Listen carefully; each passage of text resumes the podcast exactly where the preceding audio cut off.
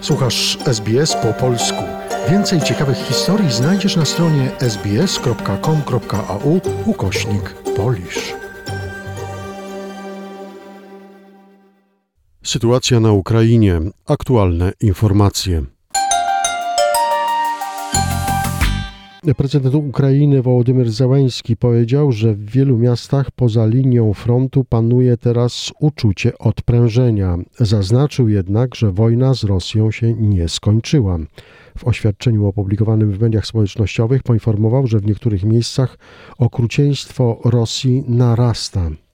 Сьогодні армія Росії продовжила бити ракетами по наших містах тільки станом на вечір. Rosyjska armia nadal strzela rakietami w nasze miasta. Tylko tego wieczoru doszło do sześciu trafień z łącznie dwunastoma pociskami. Naloty trwały w obwodzie donieckim, w Mikołajowie. Zaciekłe działania wojenne toczą się na całej linii frontu. Epicentrum w Donbasie jest oczywiste w obwodzie ługańskim. Nasila się aktywność wroga w obwodzie charkowskim. Udało nam się wyprzeć okupantów z Lwaniwki na południu kraju. W Hersonie naciskamy na wroga, powiedział prezydent Zełański. Rosja chce wysłać na wojnę młodych ludzi z okupowanych miejscowości Donbasu. Jak napisał internetowy serwis Możem Obiesnić, przeciwko takim planom zbuntowali się rodzice uczniów jednej ze szkół w Doniecku.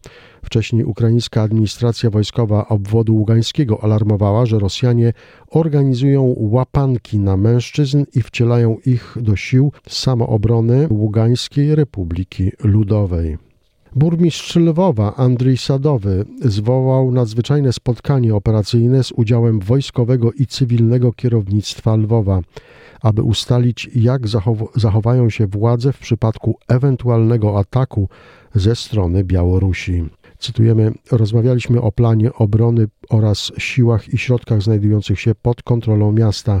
Sytuacja się zmienia, więc nasze strategie obronne również wymagają zmian i aktualizacji, przekazał Andrzej Sadowy po spotkaniu.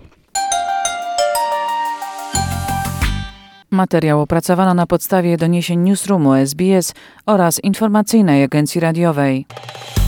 Polub nas na Facebooku, udostępnij innym, skomentuj, bądź z nami na polskim Facebooku SBS.